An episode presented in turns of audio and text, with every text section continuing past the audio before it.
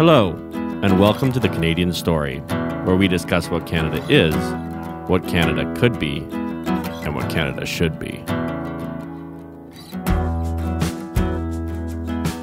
Hello, everyone, and welcome to the Canadian Story. I'm here with Cait. Uh, Cait, tell us a little bit about yourself. 30 seconds. What are you all about? Oh my gosh, how do you summarize a person in 30 seconds? well, you can't, but thankfully we have 45 minutes.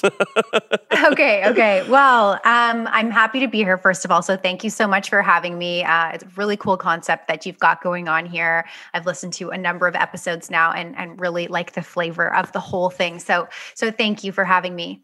Um, yeah, my name is Cait. I'm a functional nutritionist. I have a very varied background. Um, I actually left a career after 15 years, went back to school as an adult, as a single mom, and uh, started over. And that was because I didn't follow my passion and the thing that really made me tick from the first place. I thought, uh, you know, I wanted to do something quote unquote cool when I was younger. So I went to work in television and film.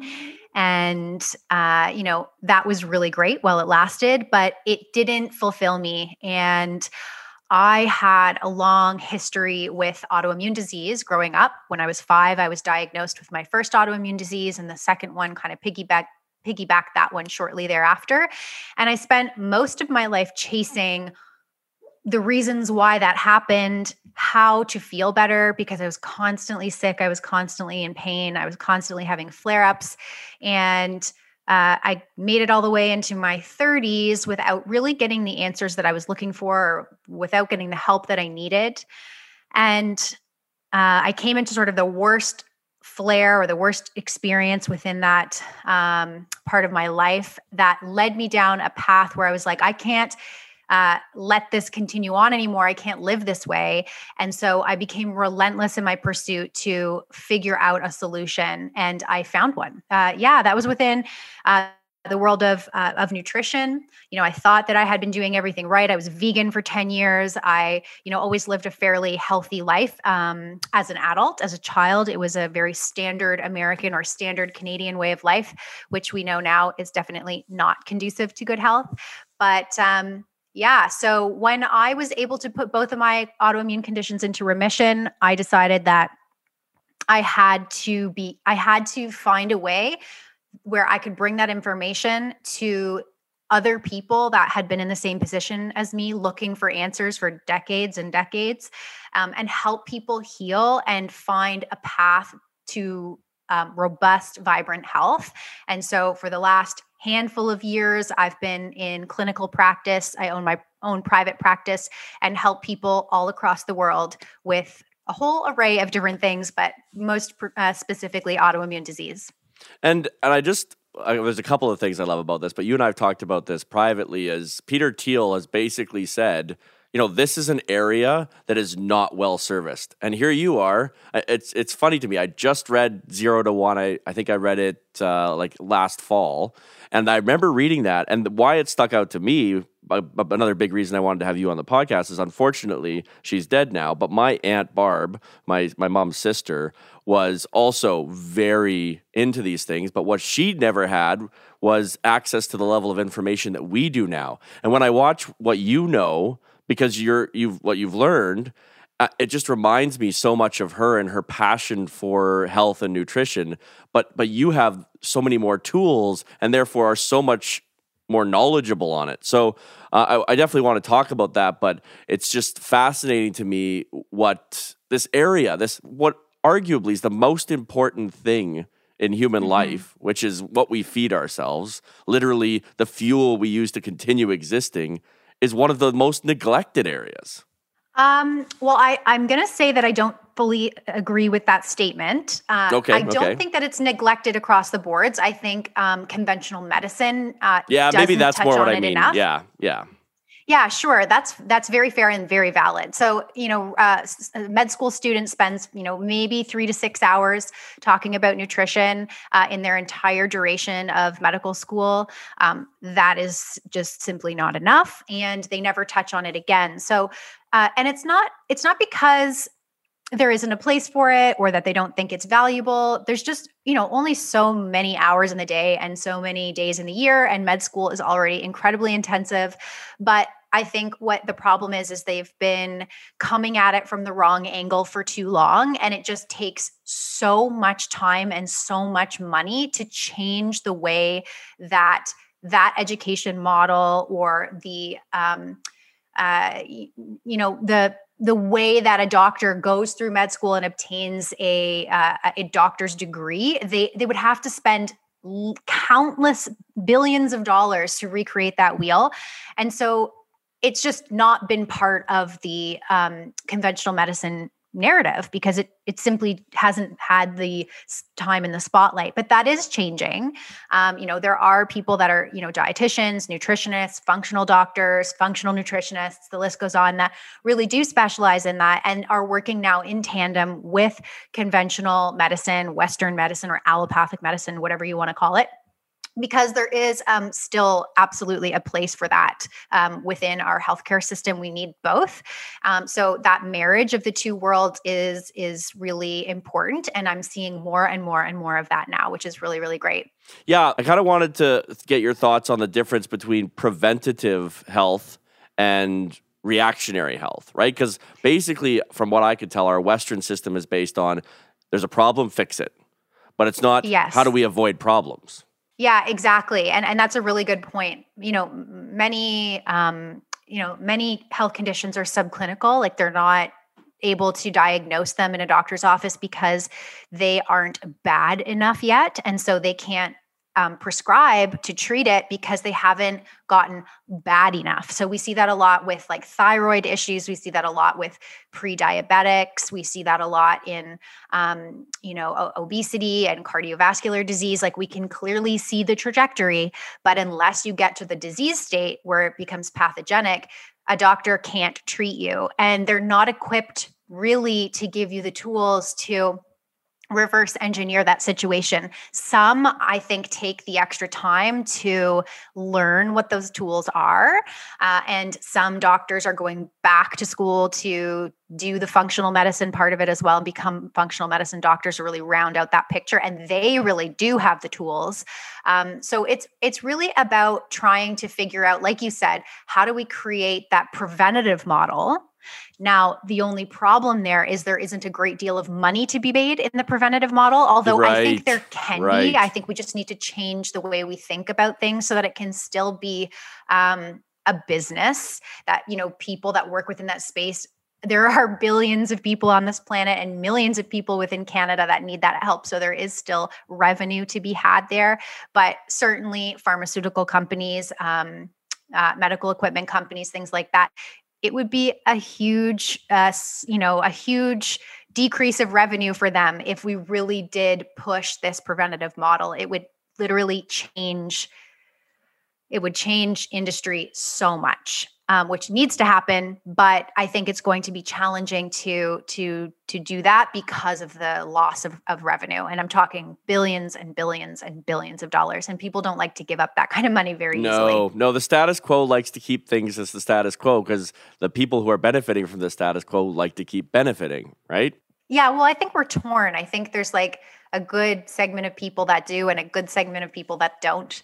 It's a really interesting time because i think uh, the proof is definitely in the pudding. We know exactly what we need to do. Really, we kind of even know how we need to do it. It's just about persuading all of the um, like changing policy and changing um, big industry and uh, you know the way that uh, society has become comfortable with things um, in order to adopt all of that and make it work. And I think we're kind of at a crossroads where it's going to have to happen and it will happen. And that really excites me. And I think that it will be incredibly beautiful to watch how that unfolds because for sure this past year um, with covid i think we've learned a lot about how important preventative health is not just in relation to chronic disease but even in relation to these acute uh, pathogens that we encounter that are either novel or not, and how important it is to have underlying good health in order to keep our society running effectively because we can't continue to lock things down. No, it is not yeah, sustainable. exactly, and if we had exactly. a healthy population, we wouldn't need to do that. exactly. Okay, so what if you let's go with like the top 3 things that if if you, you know, if if we put you in charge of everything, what are the 3 things you would change first?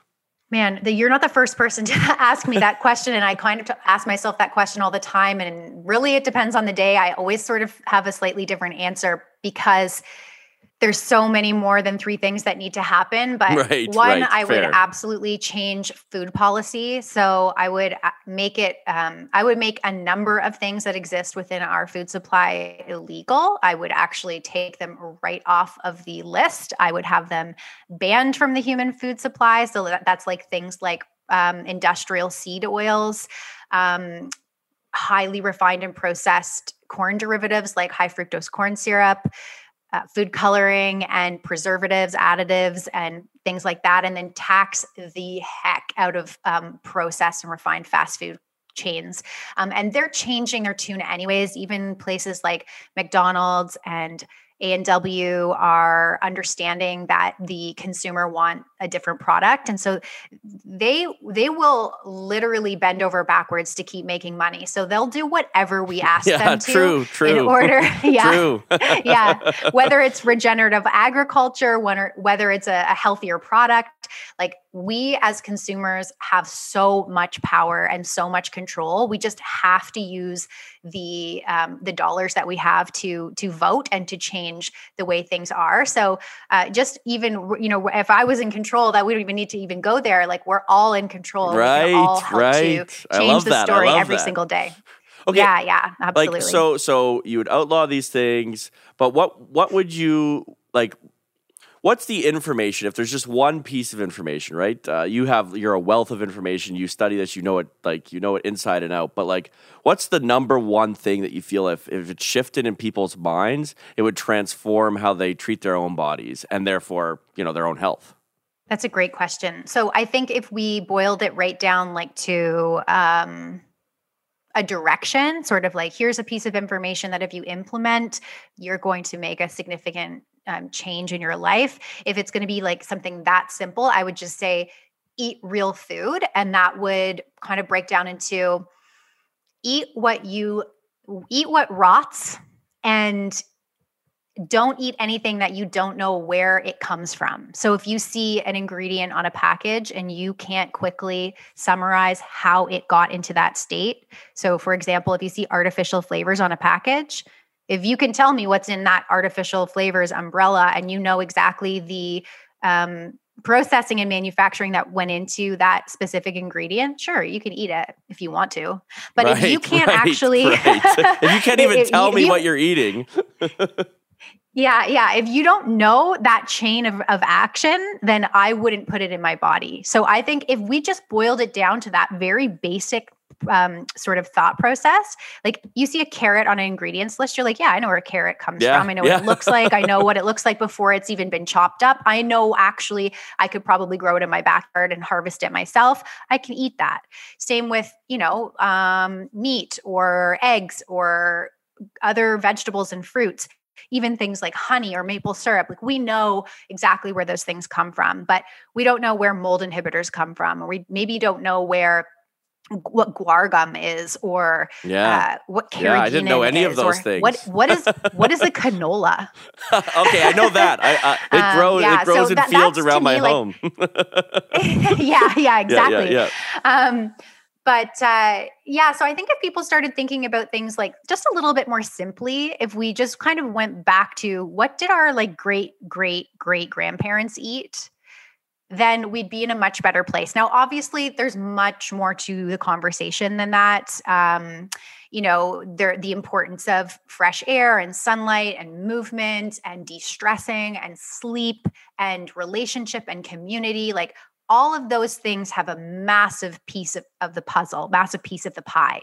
And we can't obtain full vitality and full health without at least trying to balance that whole wheel, um, you know, kind of making sure we check all the boxes. But nutrition for sure is going to be the biggest component to that because when we eat really well, we are more motivated to make sure that the rest of that pie is uh, you know complete and we would we have less stress we feel better we have more energy we sleep better we want to be around people because we feel good we're not as anxious we're not as depressed so when we dial in that nutrition piece and it doesn't need to be complicated you don't need to sp- pick up a specific diet you just need to eat real food yeah then everything yeah. else yeah it becomes much more simple and feels much more um, desirable and you you want to do better because you you see how much better you feel just by changing that one thing and you start to realize wow if i change if i dip my toes in the sleep pool and kind of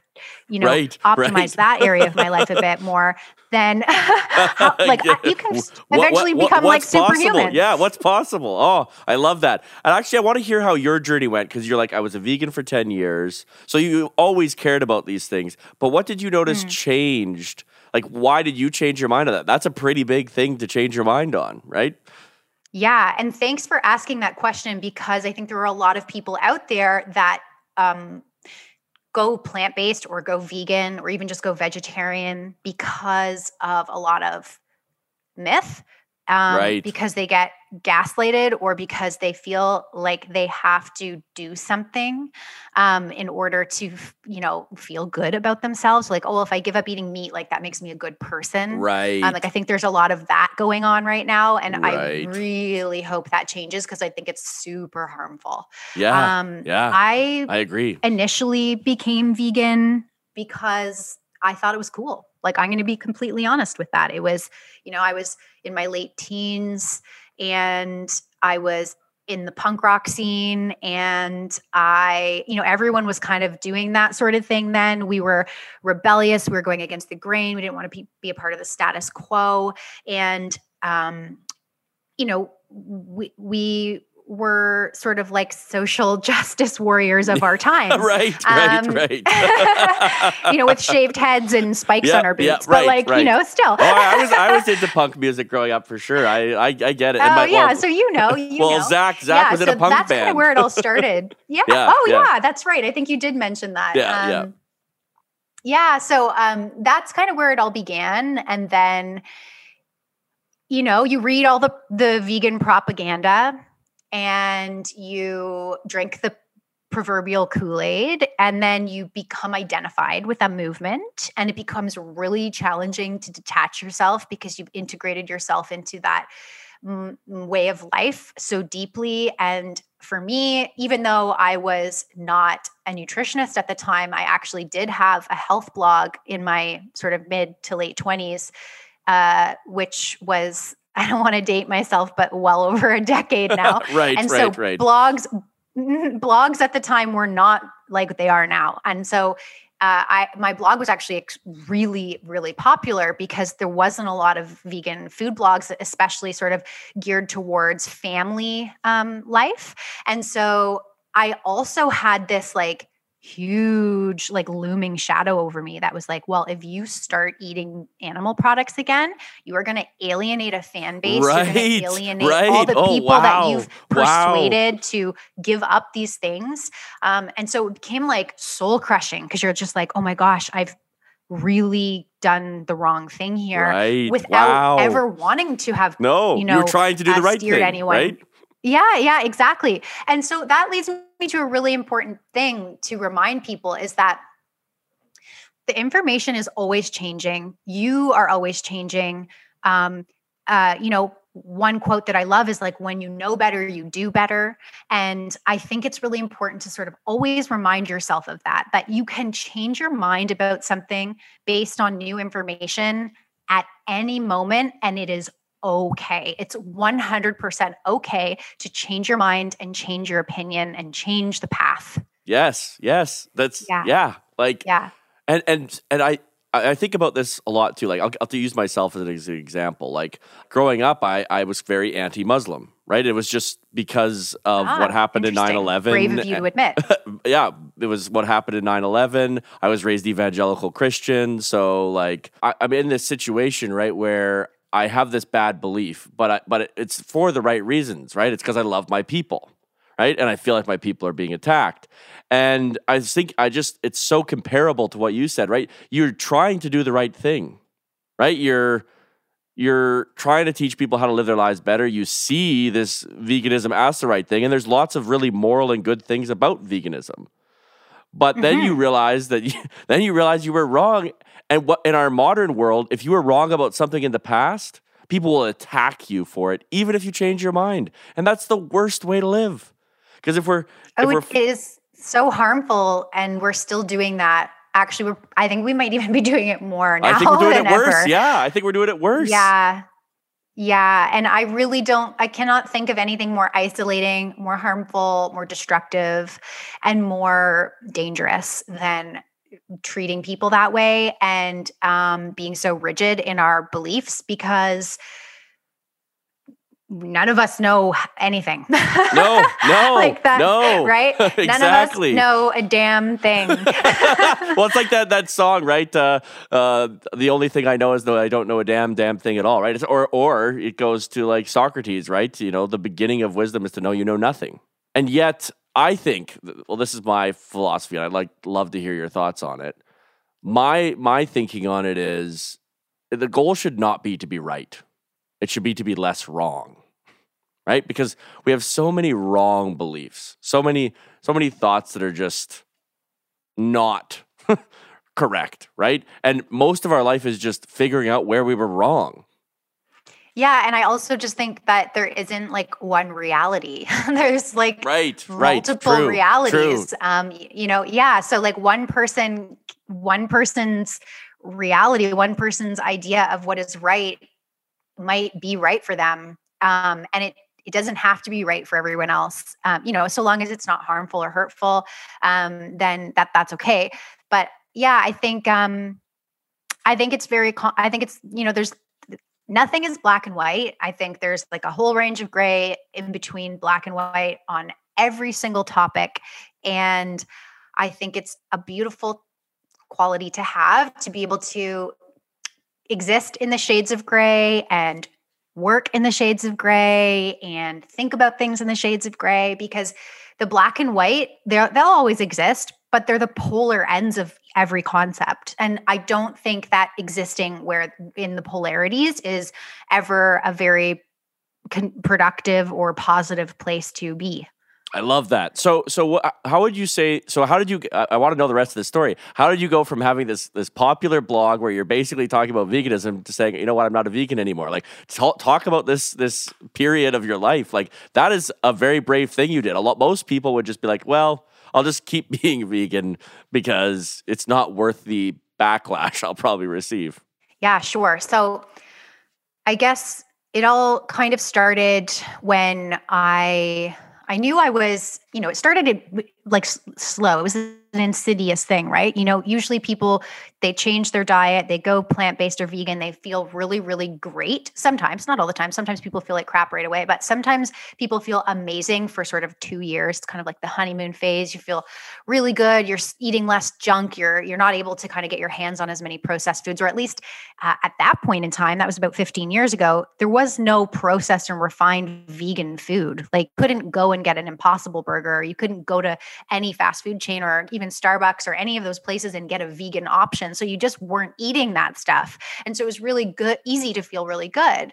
But um, we also didn't know nearly as much about how important um, you know adequate b12 was and how difficult it was especially for females to get enough iron um, unless they were supplementing and even then 15 years ago supplementation just wasn't the same as what it is now it was just less um, uh, you know less attainable Right. So yeah, um, yeah. yeah. So basically, you know, it took me years in order to start to feel lousy again. I was a really good vegan. I ate very well. I ate whole foods. I made sure to uh, make sure that I was like food combining properly. So I was getting lots of different amino acids and lots of protein and all of those sorts of things. You know, I didn't eat pop or sugar or junk food. So, you know, I was I was still very healthy. Um, but I became anemic. I became B12 deficient. I fell into a very scary, dark depression that was not circumstantial. It was not something like I, I wasn't having, yeah, there were, you know, life is challenging sometimes for everybody, but it wasn't like there was something going on that made me feel depressed. I just would wake up every day in this massive funk. I was really uninspired by life. I was a new mom, like not brand new, it wasn't postpartum. I was, you know, my son was probably around two at the time, I would say, where I started to kind of feel this way. I was chronically exhausted. I remember uh, being in a spin class and literally felt falling asleep mid spin class no on my bike way. with no the loudest way. music jamming in my ears in the background and i was like yeah i was just nodding off like as if i was it was nighttime and I, it was i was in my bed i was just so so so anemic and um, actually around that time my my brother had been diagnosed with stage four esophageal cancer and Oh, liver no. cancer Oh no. yeah. Yeah. So um, it was interesting because I was kind of going through this anemia and he was going through all of his like cancer blood work and his hemoglobin was, you know, non existent because he was, you know, in sort of the final throes. It was caught really late.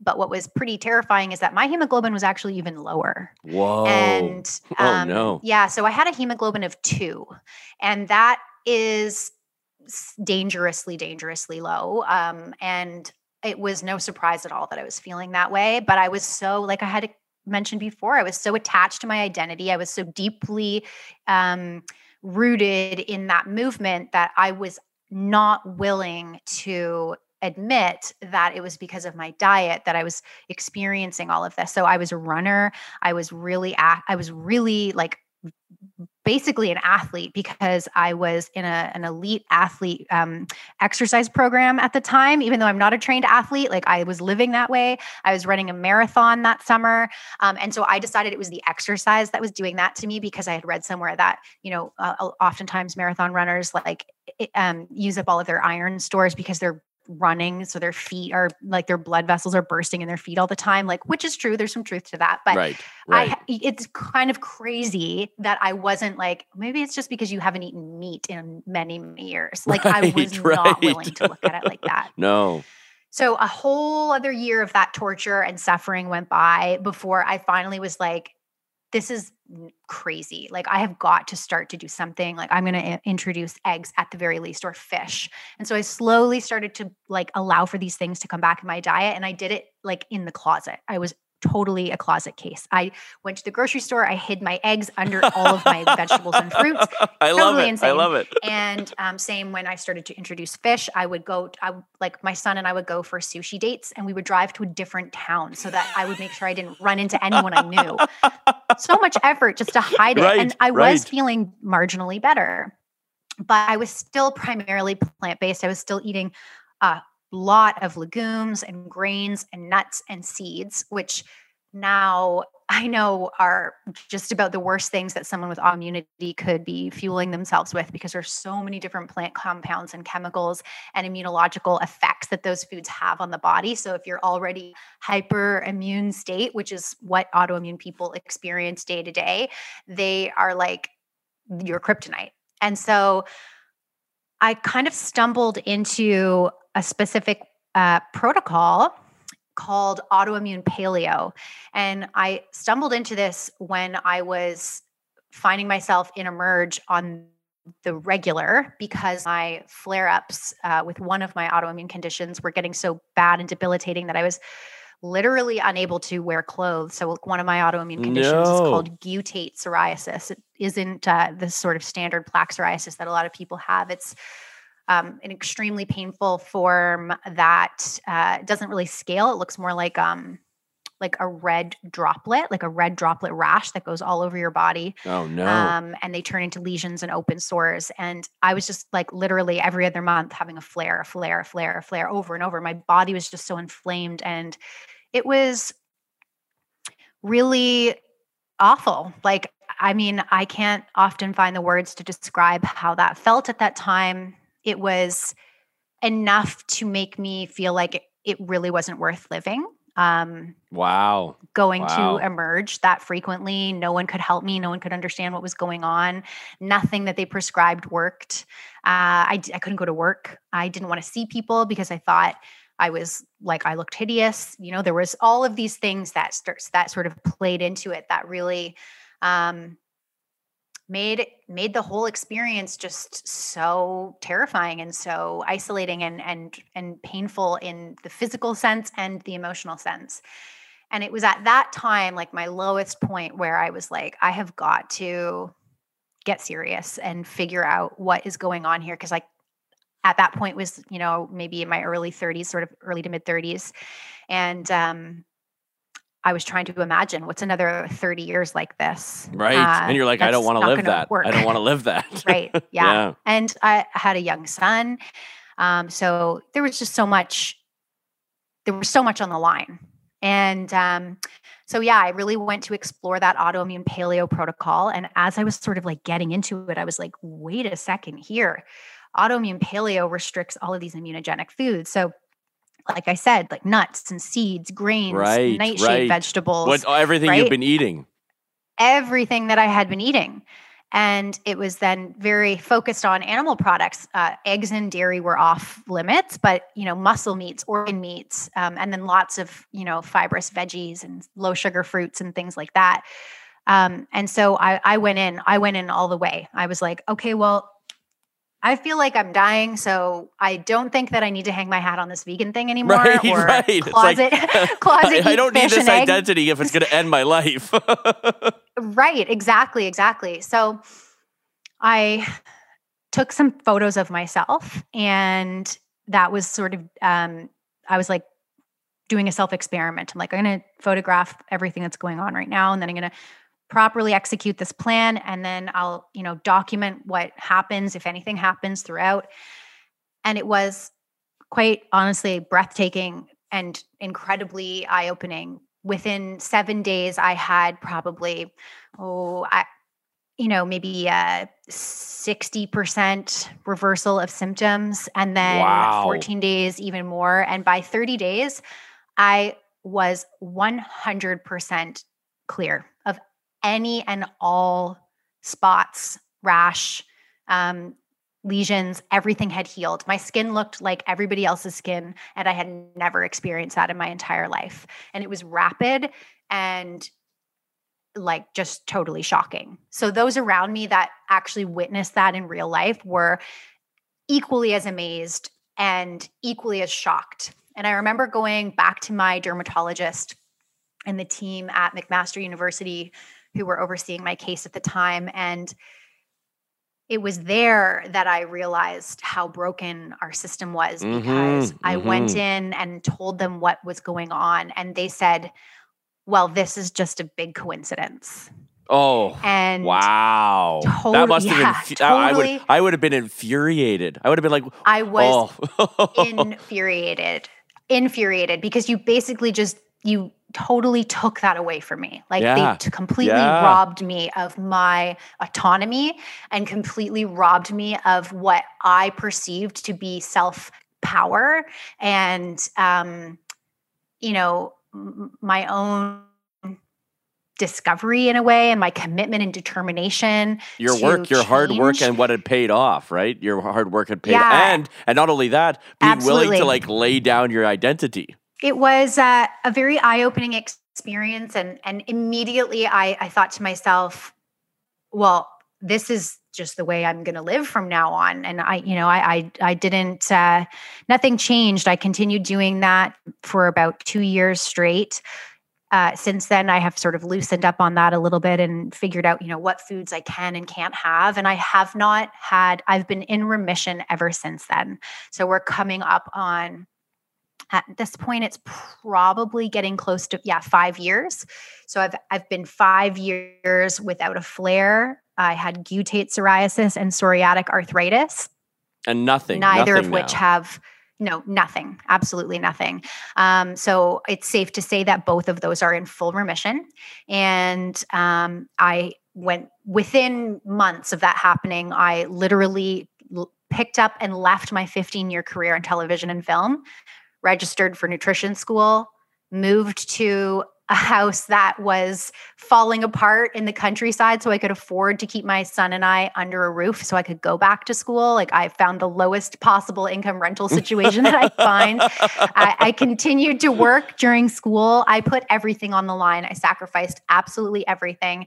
And I dove so deep into changing my career because I saw this massive gap in our healthcare system. Well, your your like, life changed. This, right? You, my life changed, and like, I I didn't want I wanted to be able. Yeah, and I I just think it's um criminal criminal not to be able to offer that to as many people as possible. So now I get to work with people literally every single day from every country on the globe and um, help them to learn how to take control of their own health, teach them the tools that got me to where I am. And um, my my goal is really to like put myself out of a job because right, I right. just want people to realize how much power they have. They we really are amazing creatures and we are capable of so much and we're made to feel so damn good. And anyone who doesn't they just don't have the right tools. They they're not aware of the right tools. And i think there isn't a single person on this planet that isn't capable of feeling incredible. I want to go i want to go into this. Like not only did you discover this truth for yourself right? But you've decided that you want to share it. And can you speak a little bit to how sharing it has impacted uh, like what is it like to be doing this now as your career? It's amazing um, especially over this last year while I think there are a lot of people who feel like a lot of their work has been robbed of them and maybe things have um, taken a turn for the worst career wise. I have been able to leverage my practice in a way that I wasn't able to do prior. I was in a clinical space before, and um, and that was wonderful. But um, since opening up my own private virtual practice, I've been able to work with more people um, more broadly uh, from all over the world and connect with other like minded clinicians. And I'm now involved in a startup in Sweden, uh, an app that's developing called Holo. And it is an autoimmune functional medicine app so that people can access this kind of work one um, instead of one-on-one since it's quite expensive. Uh, they can subscribe to an app that gives them basically everything they would get one-on-one with a little less customization but the ability to access the same level of information and quality of information without paying the big bucks. Oh i so, love that. I love that. Yeah, yeah, Sweden. So, it's based in Sweden. Um, the app is totally in Swedish right now, but right, we right, are right. translating it. we are translating it, and it will be um, coming into the Canadian and American market within the next year. Oh, I love that. Uh, yeah, just the the fact that you and and I don't know if this is the case for you, but I've always found when someone feels their or like finds their purpose, which it seems like you have, you found what you want to do for the rest of your life, which is help people. When you yes. find that can you speak a little bit to what it was like to find that and how it just transformed? Like you were saying that you didn't want to live anymore, right? Because it was so bad, and now and then suddenly you found you found a little changes, like you said. You started to make these changes, then they became very big changes, and now you seem so vibrant and full of life. Like what is that? What was that transition like, and how did you how did you process it on uh, on an internal mental level? I think I still process it regularly. right, because right. Some, sometimes I do have these moments. Like, of course, we still have. Everyone's going to have bad days. No, know, no matter what you're yes, doing, yes. right? yes. So, like, it's not always like rainbows and unicorns over here. Trust me, but um, but I'm so robust now that like on a bad day or a bad week or even a bad month, like this past 12 months has been real rough. Like, even though career wise things have been on the up and up for me. Um, you know there's been a lot of other stuff in my personal life um, and my you know like including family and uh, you know all sorts of other things. Like i've got a child that's going through this crazy time yeah. um, so oh. that has impacts on him. Yeah like there's a lot to consider that isn't always um, positive or uh, fun but i'm i'm robust now and so yeah you're, you're like resilient. You're resilient to, Yes. And I think that you need to suffer a little bit. You can't be resilient if you've never faced something where resilience is needed to get through. You know, like you you do have to experience a little bit of the the the shit, excuse my language, to like get through to the other side and, and realize what you need, what you need to, to be able to withstand whatever dark days are there. Um, uh, but yeah, so like that transition, like you would ask, like your original question there was like, what did that feel like? It felt um, really shocking, to be honest with you. It was really jarring because you you end up feeling like you've been so misled by society or by the people that you've grown up to think that you should trust implicitly, like your doctors or the policymakers or any authority figure in your life, right? You you assume that they have special powers that where yeah. they know more yeah. than than we mm-hmm. than, than, the plebes do. yeah, exactly. They're the experts, right? They're that, the like, experts.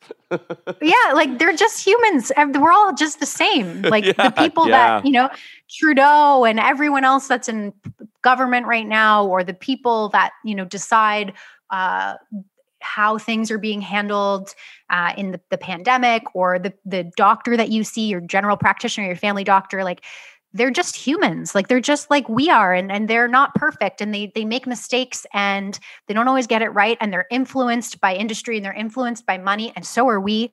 Yep, and yep. every, you know we're all in the same boat just with different histories and different experiences and different lifestyles and things like that. And so once that kind of unraveled i realized that the only person that can ever be held responsible for how we get through this life or how we feel or you know how we overcome things is ourselves. It's just us. Yeah. Um, yeah. Yeah. at the end of the day it's only you right? Like this is what i tell people now. It's like if you aren't going to love yourself as an individual love yourself right? No one else is going to.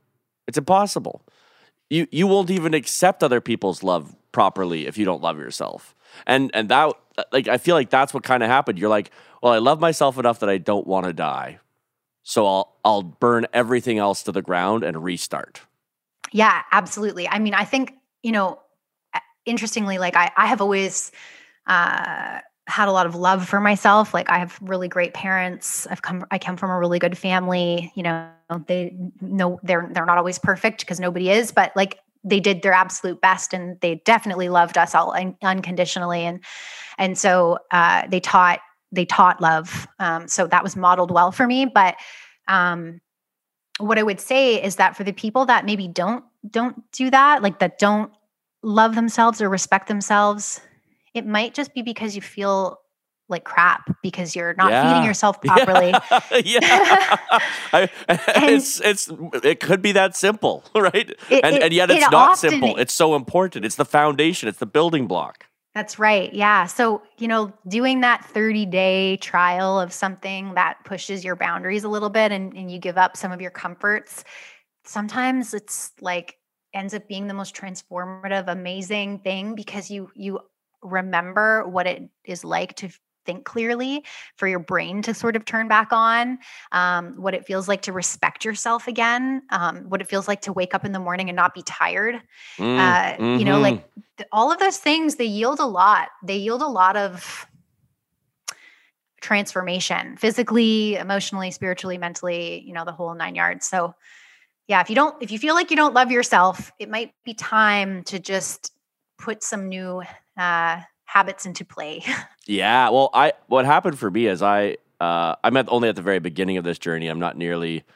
I'm, I'm, as you know, I'm wanting to learn as much as I can from you on this because I, I, I see it in myself. But what happened for me is I stopped eating except for once a day, right? Uh, and okay. then I would have berries and stuff, and my life transformed. And I was like, "What is this? Weight is dropping off. I'm sleeping better. I, like you said, mm. waking up, and and I realized I was just filling my body with crap. Right? I would go to yeah. McDonald's to get two, you know, double cheese. I wasn't like you. I didn't didn't go the vegan route. I went like the opposite route, right? I would just eat crap all the time and had no idea that I was doing it and didn't even really consciously become aware of it until I started following you and be like, "Oh, I've just been ignoring this whole area of my life, right? Like not even thinking about it." Yeah, it's it's interesting. Like I, I forget sometimes because obviously I'm so entangled in my industry, and so my like my viewpoint is kind of my bubble. So I I forget how disconnected most people are from the things that they do and the foods that they eat and their own bodies.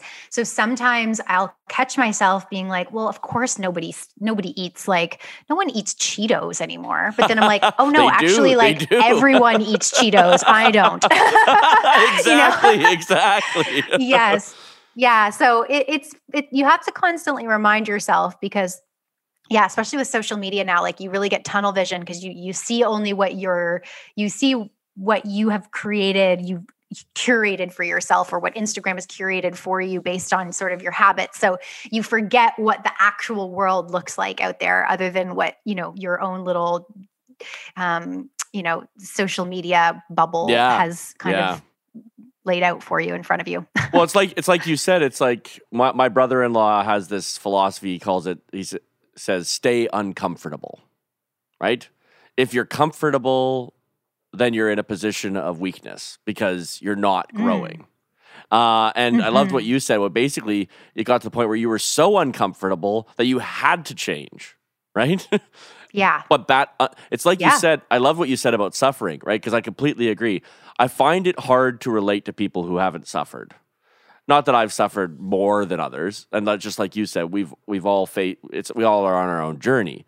But suffering can actually be the best thing that ever happened to you. Yeah, I, I would agree. I've always said this. Um, you know, whenever I've dealt with a major trauma or loss uh, in my life, the following, you know, like sort of six months to a year post incident have always felt like the best six to 12 months ever. Like anytime I can think of where I've had a major, major loss or a major gut wrenching experience or, you know, like anything that kind of fits that bill, I'm like, wow, like life is amazing. Afterwards, mm-hmm. you're yeah, like, oh, you're you open I up survived. your mind. I'm still here. Yeah, you're like, man, I'm so strong, or I'm so like that was incredible. I learned so much. Or like you have this like these like fresh eyes to the world, and you're like, wow, I can apply everything I learned from that situation like that. I'll never, I'll never experience that in the same way ever again if I if I choose to go forwards that way. You know, and, like and to learn from it, like you said, look at all I've learned, yeah. right? Yeah. yeah. Yeah. It's incredible. Oh, it's, um, it's that's what humans do. That like you said, that's what's extraordinary is we're unlike any other creature in that not only when do we learn not to make mistakes, but we can go back in time, look at the mistake and learn something from it. Mm-hmm. And you can do it over and over and over yeah, again. You yeah, can think, yeah. you know, I, I've many times I've thought about something that's happened a decade ago that I hadn't thought about in a long time. And I'm like, oh, like I hadn't thought about it in that way before. That's pretty amazing. Like that's a new piece of information that i can apply that that thing that maybe happened like like i said 10 years ago can still be um, a great tool for learning and a great tool for evolution. Yeah yeah. Uh, if you're not uh, there's a great line you know if you're not growing you're dying right? And i mm-hmm. think you don't have to be growing you know more youthful. You don't have to be in fact this is the best i, I tell people this all the time. I'm like every, our culture worships youth worships it right? it, it does. And i'm like my 30s have been so infinitely better in every possible rubric, right? I'm more financially secure. I love myself more. You know, I'm treating myself better. Like than my 20s, just empirically. And I and I'm like I wish people would say that more. Hey, life can get even better. It's not over when you like reach some arbitrary number. Like life is beautiful. And and I think it's by going through suffering that you come to appreciate that.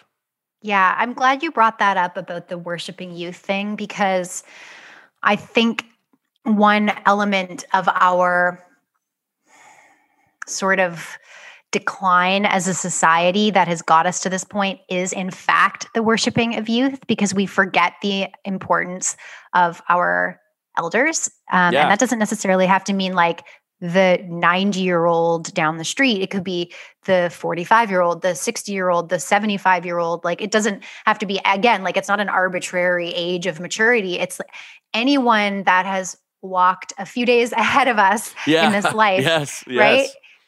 And um and both again like spiritually and emotionally but also physically I think that we really need to change our mindset on what is normal, um, like beauty standards, for example. I know this is really away from everything else that we've kind of been talking about, but in it's sort of also integrated in the whole conversation as well. Because, you know, again, like back to sort of social media and health, like we always sort of pair optimal health with like youthful skin and a skinny or strong looking body Yep, uh, yep. that you know doesn't necessarily have like cellulite or stretch marks or freckles or I don't know like any of these things. I know that, it, it's like um, imperfection. It's this. This is social media age. Like we have now encountered something that's never happened in all of human history. Never happened. yeah Pre-teen suicide. Never happened. yes Never. it's awful It's it's horrible. It's It it's is horrible. disgusting what we're doing to our children. Yeah, like it's disgusting. And and I, what I love is I get this sense, and I I don't know what's happening, but I even kind of said it in my uh, episode with Aaron. I do think there's some kind of whether we call it spiritual awakening or enlightenment. There's something happening because people are people like yourself and I are beginning to look at the world and we're like, we're being lied to, just pure lies for people to make money. Like what what, what you've discovered about nutrition is basically the food industrial complex is printing money off poisoning us. Yeah, and you know, I I'm always inclined to like I don't know why. I don't I, I kind of want to explore this in myself because I'm always inclined to sort of like caveat that with saying like I don't actually think it's like a conspiracy. No, like I don't no, think I don't someone's think it like is masterminding Yeah, this yeah, entire yeah. thing. Look, they're like, oh yeah, let's like make the population sick and weak and we can No, control them. no, ha, no. ha. Like yeah, I, no. I don't actually think that's happening because, um, you know, if you actually go onto the Government of Canada's website and you go to the new and improved Canadian Food Guide and you actually read the policy or like read the recommendations of the Canada Food Guide, they're very much in line with everything that I have said, right. um, which I think people are really shocked by. They're like, "Oh, but I thought the government had it all wrong." I'm like, "Well, you're you perceived that based on a meme you read, maybe, or right. Yeah. something yeah. like you haven't thought this through very there's well. the, the government does not own Coca-Cola. They might be heavily influenced or funded in certain areas by these corporations, but like the government wants the population to be relatively healthy because it is better for them. It's less tax dollars going to yeah. uh, healthcare yeah. and more to um, you know where wherever else that they allotted to all of the other areas in which we need to spend tax dollars but like they advise against eating processed and refined foods they recommend understanding how to read nutrition labels they they actually have an entire write up on the government of Canada's website about how to avoid being misled by corporations, influencers, advertising. They even recommend turning off your social media, getting subscription to um, entertainment like television and stuff like that that doesn't include commercials. yeah. Like this is the Yeah. government of Canada that actually is in in Yeah. telling people to do these things. But nobody, first of all, reads the government of Canada's no, website. no, no, nobody. like Nobody. even the And people who write it don't read it again. That's true too. Yeah. Um, and and I think there's like this kind of like overall hate on for uh um policy people right now Mhm. because everything they're locking feels us like in our homes. yeah, and it's not always that simple. No, I know, mean, I they know. are locking us in our homes, and I, I'm not going to talk about that on this episode. I don't No, really no. want to go down that path. exactly.